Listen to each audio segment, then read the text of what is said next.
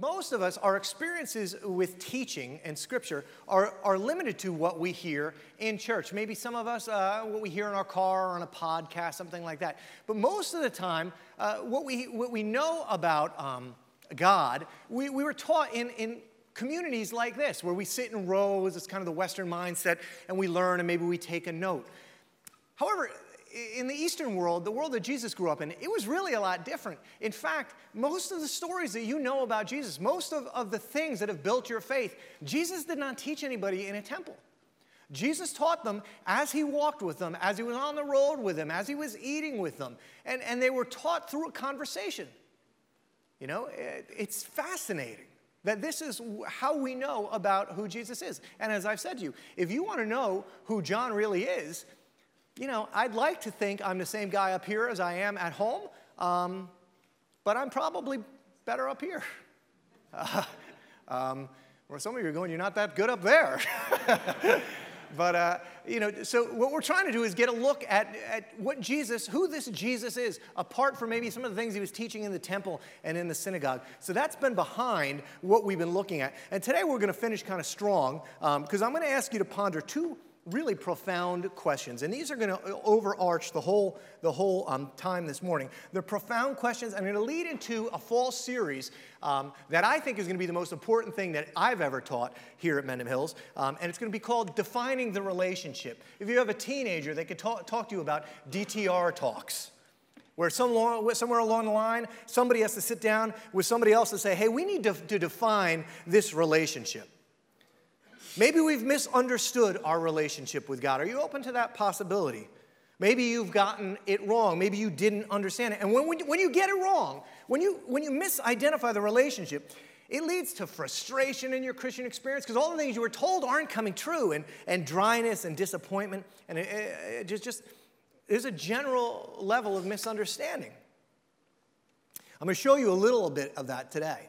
I'm going to hope you guys are going to make it a priority to bring here. We're going to start that series in two weeks. What a great series to bring a friend to, somebody that you, you know might need to hear the gospel explained maybe in a different way than the traditional way it's been explained. I think, it can, I think this can bring and tear down a lot of walls. Now, for most of us, I think what you're going to realize, and I realized it as I've been studying it, so much of the way I thought my relationship with God worked has really just been a gigantic adventure in missing the point. And you're going to see that this morning. So let's hit the streets with Jesus um, for the last time this summer. And we're going to do it through the writings of Luke. Luke wrote one of the four Gospels Matthew, Mark, Luke, and John. Luke was a physician, and most people would say that Luke presented his Gospel in maybe the most historian like fashion. It was written so that um, Theophilus might, might uh, this guy who was writing it too, might believe who, in who Jesus was. He was trying to convince somebody of, of Jesus being uh, the risen Savior. So he wrote a lot of history as opposed to maybe John, who, whose gospel is more spiritual in nature. Now, in order, and you know I say this to you all the time, right? In order to really understand the story, you need to enter the story. Not just read it and go, I know that story. You need to enter it. So Luke tells us, and, and this is Luke's brilliance, he puts these stories back to back, two conversations Jesus had with rich guys.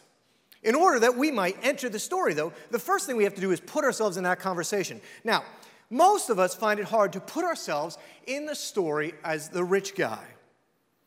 If you're like me and like most of us in North America, we tend to read the scripture and we tend to think of ourselves as uh, the burden, the oppressed, the marginalized, the ones just trying to get by, right? We tend to see ourselves like if you see Jesus yelling at a rich guy, you tend to say, Yeah, get the rich guy. Um, or you tend to kind of put yourself on the outside of the conversation. He's not really talking to me or at me. I'm just kind of, I'm reading about this, right? Um, we misidentify, And when we misidentify ourselves in the story, the, the power of the story tends to go away. I mean, if I handed out cards to you guys and I said, okay, tell me where you, who you are social stratus wise. If I said, you know, identify yourself as low class, that should have, it didn't really, lower class, I think that's what I meant, lower class, middle class, or, or upper class, where do you think the vast majority of people would, in our room would say they are? Middle class, right? Very few of us are going to go, well, you know, I'm, I, am i I'm rich. But I want to make sure you get this story right. I know a lot of us are living paycheck to paycheck. I get that, and that might be true. But us living paycheck to paycheck is really more about our choices than it is our riches. So, in order that you might enter the story as the right character, Darren's going to put something out that's pretty cool. You can go home and play with this, it's a lot of fun. Um, it's called the Global Rich List Wealth Calculator. It's very cool. Now, there's two ways to measure our wealth relative to everybody that lives in the world. We can look at our wealth, those are the things, the things we have, that's what we own, it's our 401ks, our cars, our houses, our investments, or our income. Now, we're not going to be here all day, so we'll just do income for now, right? So we are Mendham Hills Community Church, and uh, so we're gonna we're gonna look at what might be the income here. Now I can already I already hear some of you. I can hear your spirits going, whoa, whoa, whoa! I don't live in Mendham. I don't live in Mendham. I live in Brookside. That's not Mendham. I live in Chester. My kids just go to Mendham High School, so you know I'm not rich. Those people over on Mendham Road, they're rich, but I don't live in Mendham. So, in order that we might not fight over that, here's what we're going to do. Just take, eh, most of you are from Morris County. Not all of you, but most of you are from Morris County. So, we'll just take the median household income for Morris County to get some global perspective on who we are. Okay? So, the, the median household income in Morris County, New Jersey is $97,979. So, Darren's to pop that in, 97,979. And let's just see, you know, here we are in Morris County. This includes areas that are not as wealthy as our areas.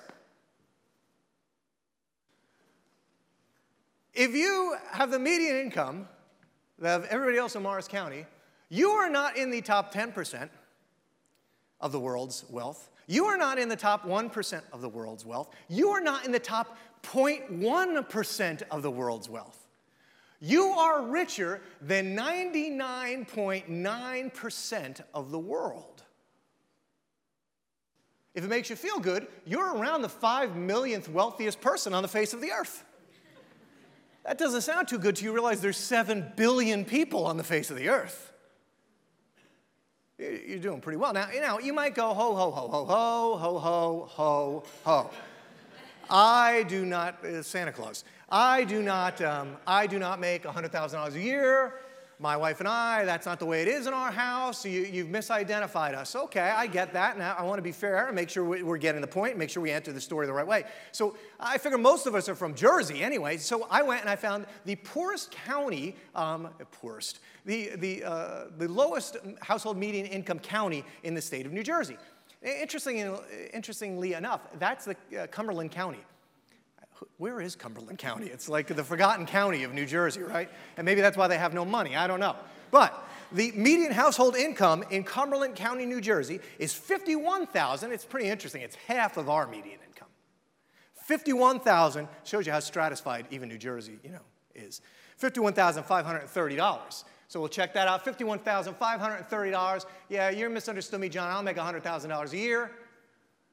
You're right, I have misunderstood you. You are only wealthier than 99.7% of the people in the entire world. Now, I sense that there's one or two of you out there that are going, You're still not getting it, John. You don't understand. Times are tough. I, am in school. Times are tough. I, I'm on disability. I got hurt. I can't work uh, things haven't gone the way I want. You know, maybe I'm on a fixed income, I'm old, I'm retired, I'm only getting Social Security. So let's take a look at this and uh, let's really, let's go for it, right? Uh, we're not gonna do household income. We're gonna do per capita income, okay? And per capita income means like everybody that's over 15 that could be working, kind of an individual person. And so we'll go and we'll, and this is gonna, this is gonna lower everything, okay? So I'm really cutting the snot out of this as best I can so you understand it. This is like everybody from 15 to 100 years old you know, and you know from 15 to 18 they're probably not working, and from 70 to 100 they're not working, but we're still, so we're gonna lower this a lot. And we're gonna go to the poorest town in New Jersey. Anybody have a guess the poorest town in the state of New Jersey? Camden, New Jersey. Camden, New Jersey. The, the per capita income in Camden, New Jersey is $9,815 pretty interesting when we have $100,000 just an hour away, but $9,815.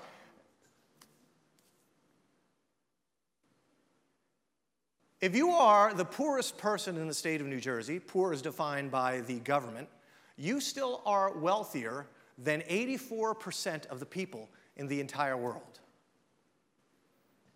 Is anybody getting this? Who are you in the story? You're the rich guy. We don't like it. But come and enter the story with me. We're going to read two of them that Luke brilliantly puts right together back to back so we can compare and contrast. And here's two questions that are going to overlay this whole talk this morning. Two questions I want you to ask yourself What do you want from God? What do you want from God? Why are you here? And here's the second thing What is it that's keeping you from Him? So let's enter the story, my rich friends. Luke 19, uh, verses 1 through 10. Jesus enters Jericho. Remember, the conversation's on the way. He's not in the temple, he's going down the street. And a man was there by the name of Zacchaeus. He was a chief tax collector and he was wealthy.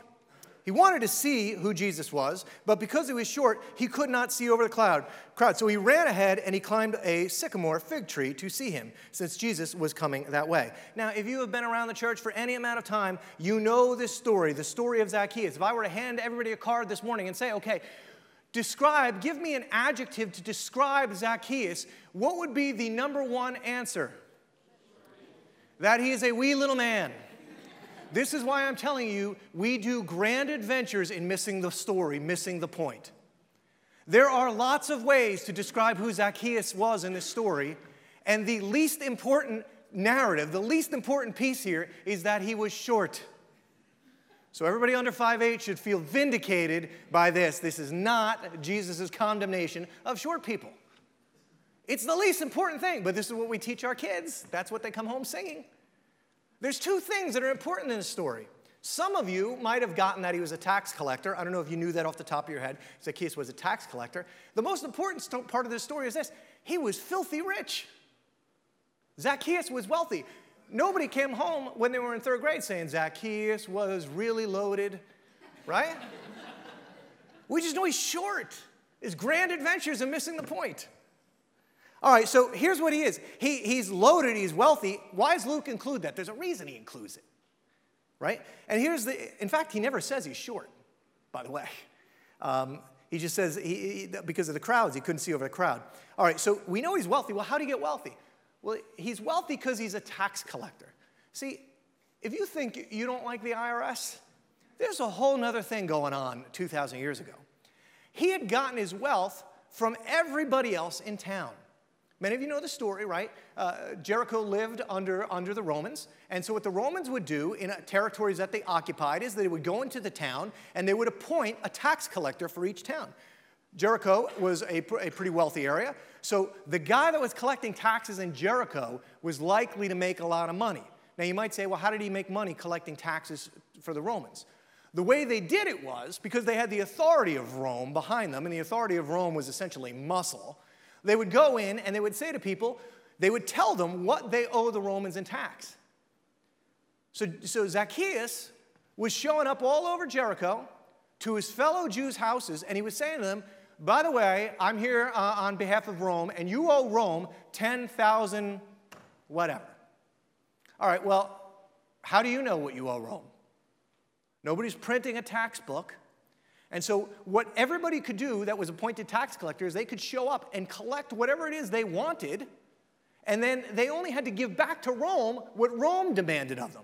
So, if you're the tax collector and you're in a nice city, man, people are going door to door in your city, in your town, and saying, hey, you need to give me this money, or Rome is going to show up here. Here's the amount of money. And then they just give to Rome what Rome wants, and they keep the difference. Tax collectors were not liked they were considered traitors to their people. I mean, they were despised. Nobody wanted to hang out with them. I mean, you make this personal, right? This is somebody showing up at your house and you've been working all year and you, you live in a, a, dilapidated little hut and they're showing up and they're taking away, you know, your kids' college savings so that they can live in the big house, the shiny house on the hill. He was a traitor. At least that's what the crowd that was there would have thought of him that morning. So, what do we have? Let's define it. We have here what the crowd believes is a rich guy, and he's a guy with a bad reputation.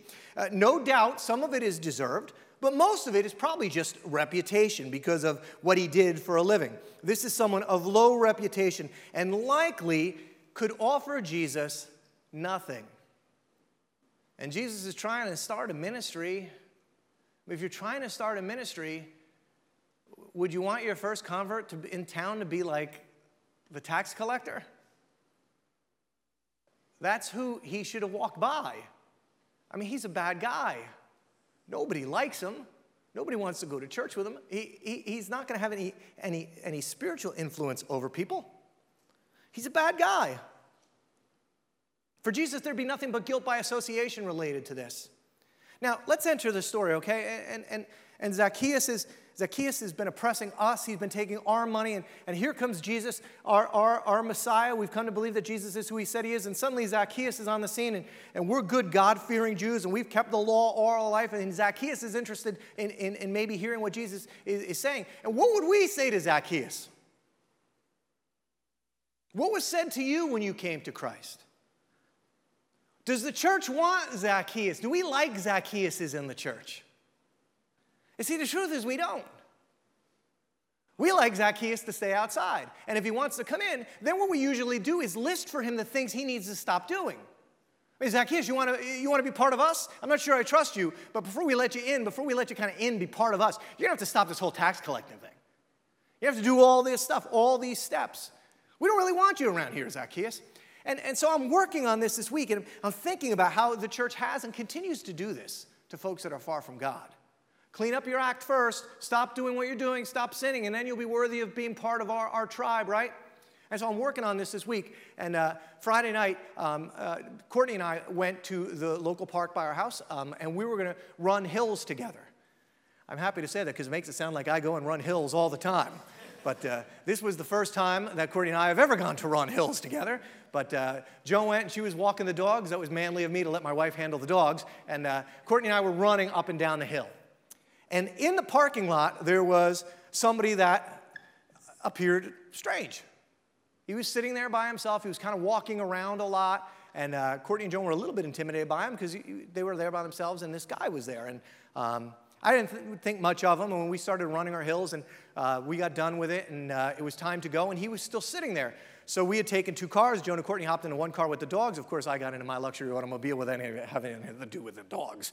And uh, I go to back out my car, and uh, as I do the K turn, I'm now right with this guy that's sitting with his car, and now he's got his door open and uh, my window's down because I am sweating like an absolute pig. And uh, I hear he's got some, he's got a preacher on. He, the guy's talking about something from the Bible. I thought, that's interesting. So I start to drive away. I'm following right behind Jonah Courtney. And all of a sudden, God says to me, Go back and talk to that guy. I hate when God says, Go back and talk to that guy. I hate it. I don't know if you've had these moments where you're like, Oh, God, I don't want to do that. I'm sweating. Courtney and Joan are going to think something happened to me. I really, I'm going to keep going. And so I kept going. And God, you know, not audibly, but kind of in my spirit, God's going, to Go back and talk to the guy. I'm going, Lord, I am not going back and talking to the guy. This guy's going to think I'm nuts. And I drove, I'm, I'm gone. I drove by him. And uh, so I kept going. And a third time, for some time, for some reason, he broke me on a third time. Go back and talk to the guy. And I'm like, I don't even know what to say. So I put the car, I turn, K turn it again, and I drive back. And here I come, all sweaty. I pull up to the guy, and he looks at me, and I get out, and I'm a mess. And I walked up to him. I said, "Hey, this is a crazy story." I said. Uh, but uh, believe it or not, I, I, played the pastor card. I said, I'm a pastor here in town, and uh, I got to the end of the road, and God told me to come back and talk to you. So, uh, you know, I, I you're listening to the scriptures on the radio. I just, I don't know, God told me to come talk to you, so I'm here. And uh, I'm just dripping sweat, you know, and my hair's all standing up. And he looks at me, and uh, he, he obviously was a person not of a lot of means. He didn't have a very nice car, and he was the only way he could listen to uh, what he was hearing was on a little boombox he had in his car. His car radio wasn't even working. And it reminded me of that, if you know the scriptures, that story in Acts where Philip and the Ethiopian eunuch, where, where the eunuch says, eh, Philip says, Do you understand what you're listening to? And the Ethiopian eunuch goes, How can I unless somebody explains it to me? And he says, Pastor, maybe you can help me. He goes, uh, I'm trying to understand what this guy is talking about. He's talking about the Holy Spirit, and he's talking about, about grace and, and being forgiven by God. And he goes, I, I don't understand. He said, uh, I, I, I, am just riddled with guilt. I, I, haven't been a very good person, and I've done a lot of stuff that I'm not proud of. And I've never heard anybody talk like this about God. He said, and I keep, I've been trying to go to churches, but when I go to churches and they find out my history and, and where I've been, they condemn me. There's, they, they, they don't want me there. And so I, I stood with the guy for a while and I just talked about who Jesus was and maybe what his misunderstanding of, of God was and, that, and how, look, you need to understand God sent me back here to talk to you and he loves you. And, and you know, if, if, you would, if you would pursue after him like crazy, like he just wants to be with you. And, and he, he was, you know, got emotional and it was, I told him I needed to go before my wife called the cops and, um, and I left. But see, this story is the same story. I mean, I just saw Zacchaeus in the Schooley's Mountain parking lot Friday night. And I'm a rich man. So let's jump ahead one chapter to where Luke brilliantly introduces us to another rich guy. This, this guy has come to be known uh, through history as the rich young ruler. Now, I've done a lot of uh, work on this. I've been uh, a lot of exegesis. I've been, I've been studying it. I've gone back and looked at the, at the ancient context of these words. And here's two things I've discovered about this guy. The, the first is that he was rich, um, and the second was that he was a ruler of some kind. So uh, that's all I have to offer for, to you on this, because that's apparently all there is to know about him. He is rich and he has some kind of authority. Nobody knows what. Most of the scholars actually think he was some kind of a religious leader, that he had built up authority within the synagogue. He was either a, scribe, maybe a Pharisee, maybe a lay person that had given a lot of money and had gotten some kind of position in, in the religion. Um, but here's what, what is interesting he was young. And to have this position in the synagogue, this is something else. Now, see, if you're trying to build a church, you don't really want Zacchaeuses. You want rich young rulers. That's who you build a church on, man. And so that's who this was, right? Now, here's something that's kind of interesting. Think about this with me for a minute, because I never thought about it until I was studying this. Anybody know what the rich young ruler's name is?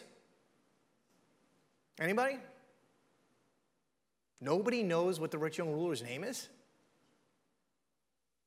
The reason you don't know what the rich young ruler's name is, he's never given a name. He's just a rich young ruler, but we got the tax collector's name. We know the name of the outcast, the unseemly character, but we don't know the name of the religious guy. Hmm. Kind of interesting, right? Because this Jesus, you remember, he would later on talk about a day that's going to come where people are going to come to him and they're going to tell him of all the religious works and all the religious duties and all the things they did in the town square in their life and they did it in his name. And jesus is going to look, at them and say depart from me. Why? Because i never knew you. He knows zacchaeus. He doesn't know this guy so the rich young ruler, here he comes. He's got the money, he's got the position, he's got the fame, he's got the reputation. I'm guessing he's good looking too. That's usually the way it happens. He's got the standing, the position, the authority. I mean, understand who this is. Jesus is building a, t- a church, man. This is like T- Tim Tebow showed up for the service. Somebody said to me once, Do you think, you know, if Tim Tebow, when he's playing for the Jets, if Tim Tebow came to your church, do you think anyone would notice? And I said, uh, Yeah, they would notice. Because we love the rich young ruler.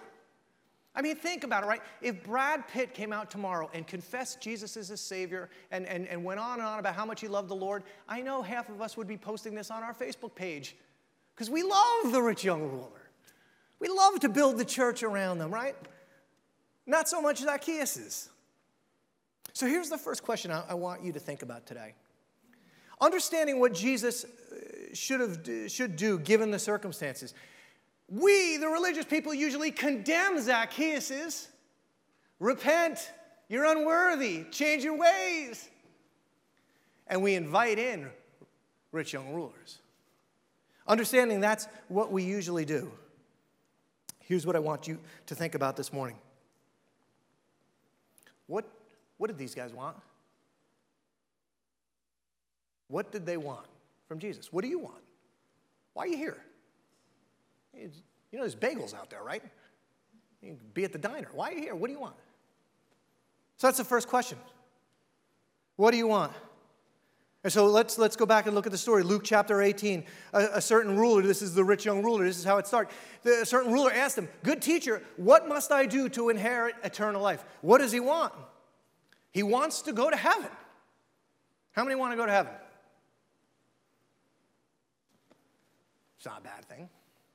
Now, it's interesting. The other gospel writers, in their telling of the story, they say he runs up, he drops to his knees, which is unusual. In fact, in fact, he also calls t- Jesus a good teacher. And in the Greek, when he said a good teacher, he didn't mean that he was good at teaching. He meant that there's something inherently good about you, Jesus. I understand, I identify that you're kind of like God. There's something, there's something that you know that maybe you can help me with because you're intrinsically good. And so, so Jesus understands what this guy wants. He wants eternal life. He wants to go to heaven when he dies. He wants to know that for him, everything's going to be okay. Jesus, I, what I need to know, God, what, what I need to know is how do I get from you what it is I need to do in order to get what I want? So, God, would you tell me, would you show me the system? Would you show me the ways that you've set in place so I can get from you what I want because I want something over here? So, what is it that I, I need to do to do this? I want to make sure there's a place reserved for me on the other side. You know, I'm a good person, Jesus, and I just want to make sure that I'm going to get into heaven. Maybe you could give me the last thing I'm missing. I go to sleep at night, it doesn't feel right, I'm a little worried. Um, could, you, could you tell me what is it that I need to do to go to heaven? Now, let me ask you a question. If your friend, if your rich friend that you've been praying for that lives in town came up to you and said, You know what? I feel a little convicted. I'm starting to worry about what's going to happen to my soul when I die. Um, could you tell me how to get to heaven? I mean, Tim, can you imagine Tim going, Oh, yes, I went to church Sunday. Here's what you need to do you need to sell everything that you have. And this is the way get rid of all of your stuff. And then, you know, that, that's what you need to do. We, if we heard somebody profess what Jesus says on the street, we'd call Jesus a heretic, wouldn't we? Oh, no, don't listen to that guy. He's wrong.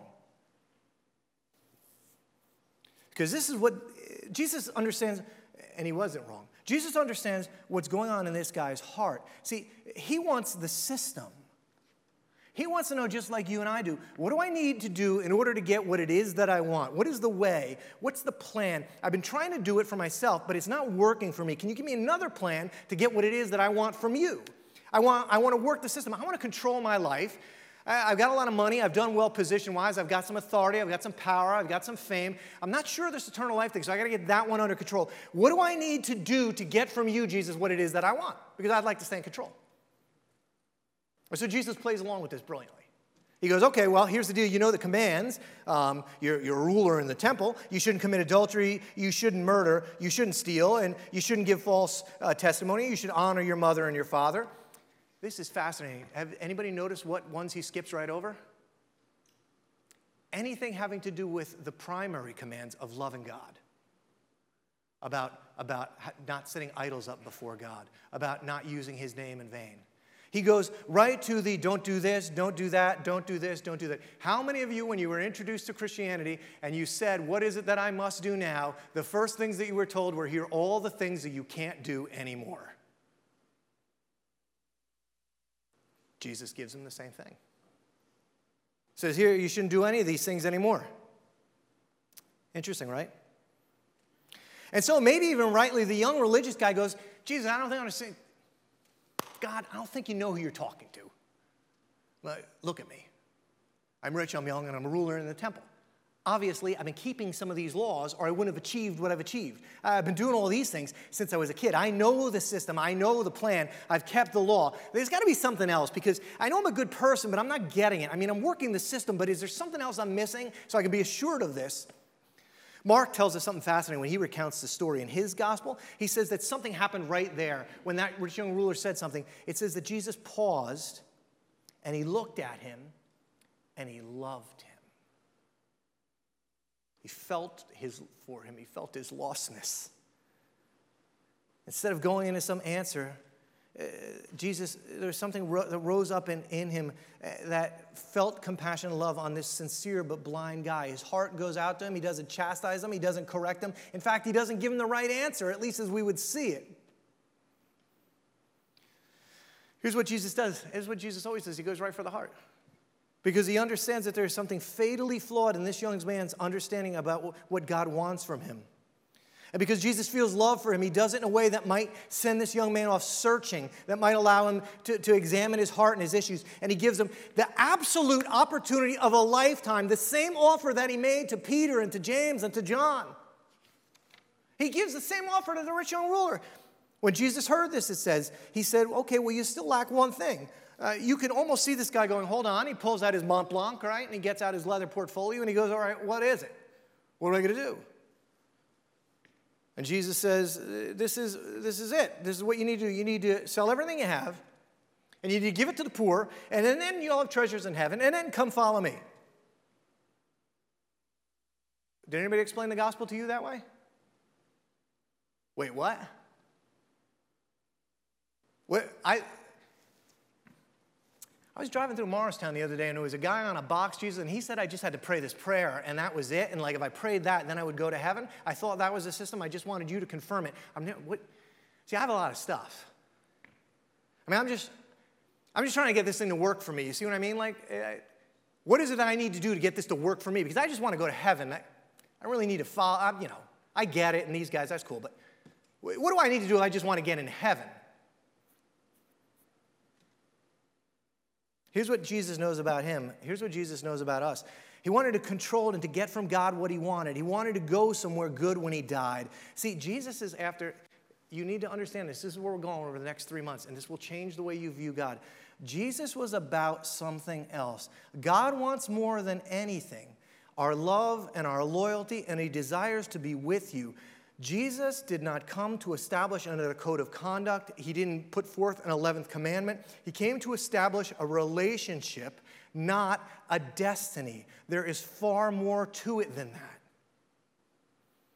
Jesus is saying to the rich people of the world, you rich people of the world. He's saying, I'm inviting you, and I don't invite everybody, but I'm inviting you to follow me and discover eternal life. It's not a destiny. Eternal life is not a place, it's not somewhere you go when you die. It's a relationship. I'm invite, inviting you in to a relationship with me, and it will roll on through eternity. But here's what I know for rich people, this is very hard for you because your primary loyalty so often winds up being right here and right now. And in order to get into the relationship that I want to have with you, I have to separate you. I'm asking you to leave behind some of the things that are keeping you from me. And so Jesus shines a spotlight on this guy's heart. And he says, I see your treasure. I know your heart. I know what's keeping you from me. I'm going to show it to you. And so here's the second question What's keeping you from him? What do you want from him? And what's keeping you from him? Because God is not about inventing for you a new routine to follow Him, He's about getting with you.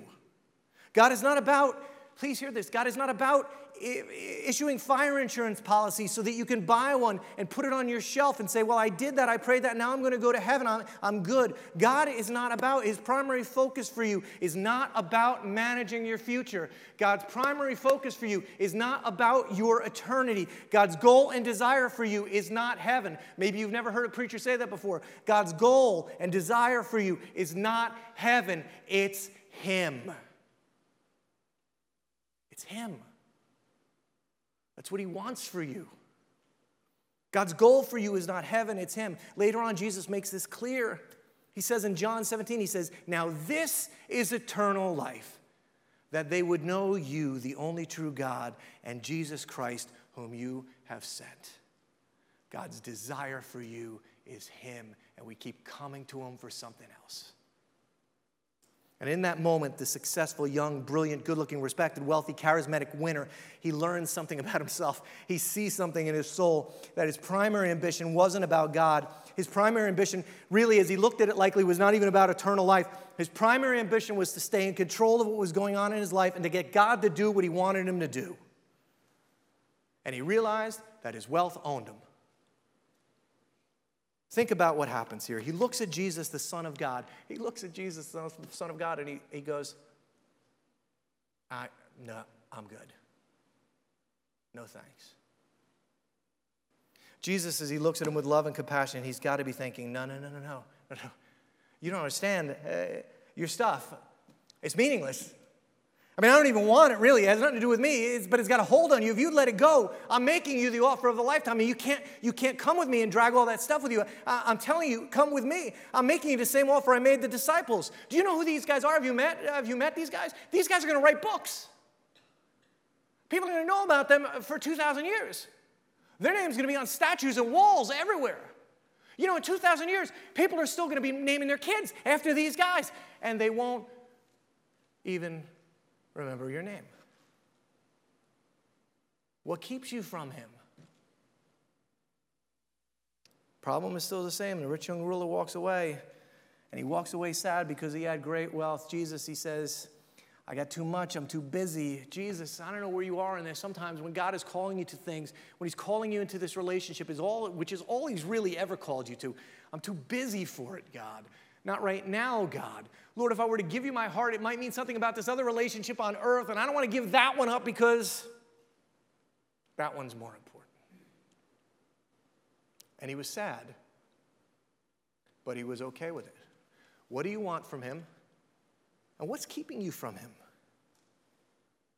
You know the story Jesus goes on to tell the disciples? He says, Look, he looks at the, the rich young ruler. He says, It is so hard for the rich to enter the kingdom of God. This is not because God does not like the rich. This is because God, this is not because God says there's anything wrong with rich, being rich. All God says is it's really dangerous. He says it's really dangerous. It's so dangerous, it's easier for a camel to go through an eye of a needle than it is for somebody who's rich to enter the kingdom of God because they love their stuff rich people in the room this morning, which is everybody in here breathing. I know there's a tension that gets created when this story gets told, but we need to heed the warning.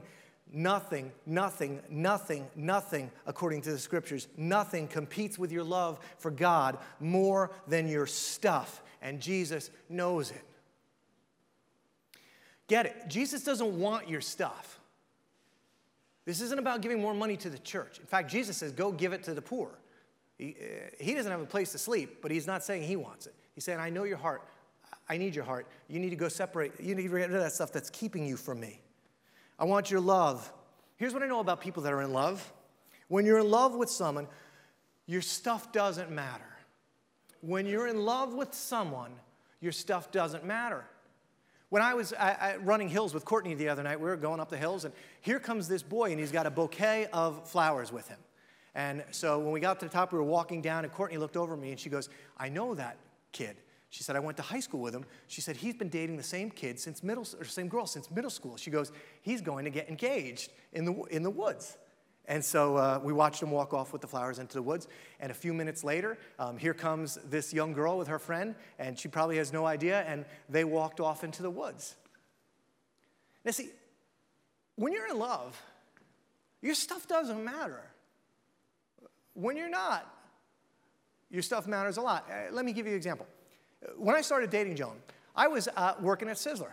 I was in, I was living large, right? Making about 220, uh, 220 an hour or something like that, and uh, all the tips you could buy Malibu chickens at with at Sizzler. And, uh, but first Valentine's Day came, comes, and we have pictures.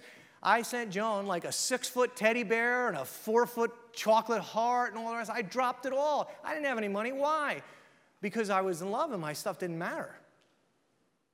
And so you know, we got married and we had these kids, and, um, and many of you know I was in the investment industry before I, I, got into pastoring. And, and in the investment stuff, like you'll make an investment, but you might not get a return on it for 10 years. And so, but when you get a return, you get a, you get a nice check because it's 10 years worth of work, right? That comes. You spread it out over 10 years, it's not impressive. But when you get it in one check, it's nice.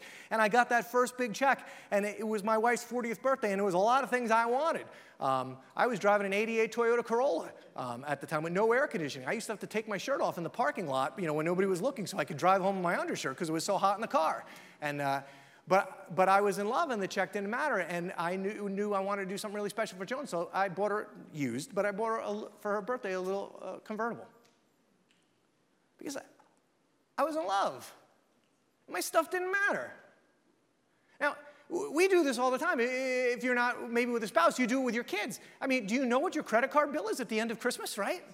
Right? I know I do it with my kids. You know how I know? Because when my first kid got old enough to get a car and we didn't have uh, money to buy her a car, we sold that little convertible and bought her a Hyundai. Because when you are in love, your stuff doesn't matter. What do you want from him? What's, what's keeping you from being with him? So, as we get ready to close, here's what I want you to see. Let's go back to the Zacchaeus story because Luke puts them right next to each other.